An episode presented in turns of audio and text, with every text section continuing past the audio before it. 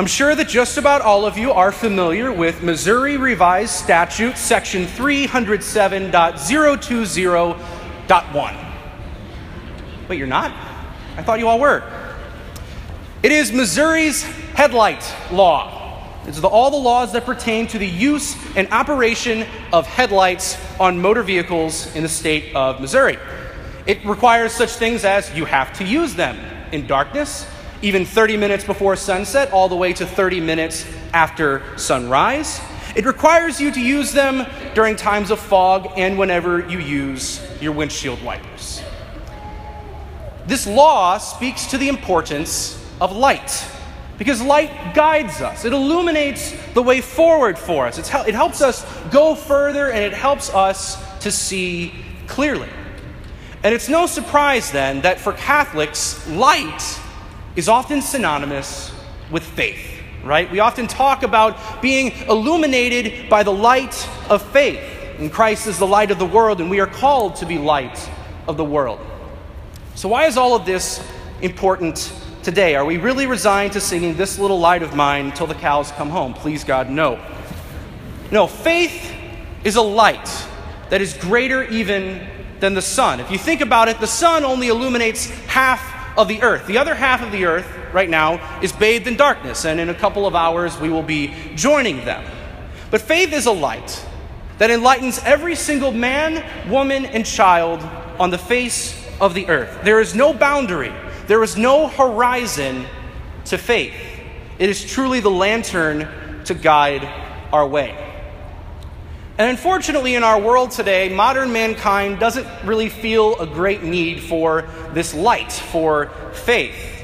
And for many, really hundreds of years, faith has been taken out of people's lives. We've had denial or doubt, and it's been taken out of the public life. And really, there, there's an irony to the fact that when all of this began in the mid seventeen hundreds, when at least in philosophy, faith was being cast out, it's referred to as the Enlightenment.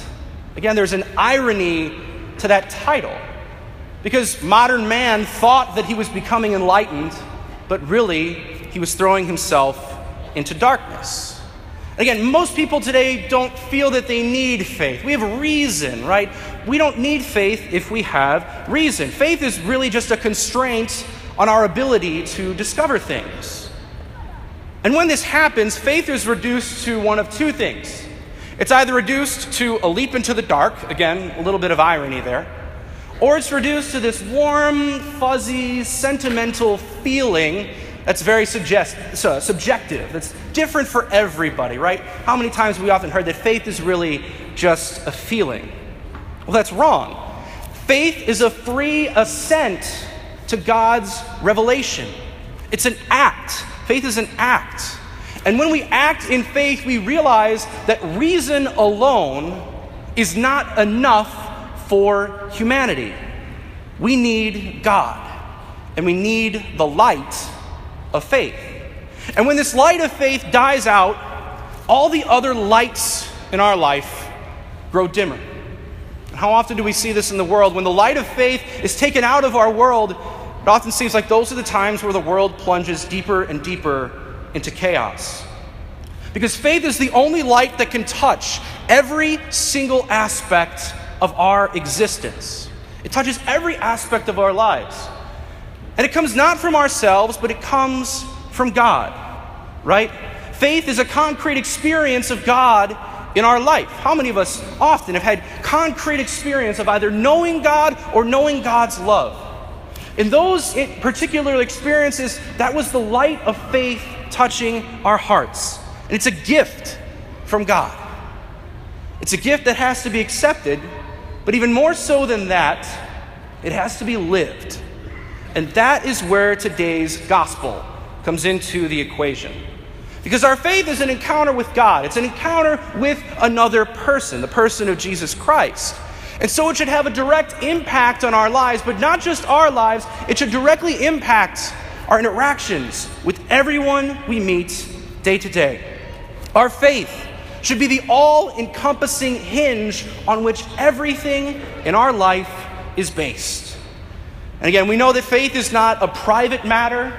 It's not something that's individualistic. Faith finds its fullest meaning in being proclaimed and in being lived. Faith finds its fullest meaning in being proclaimed when that light is spread.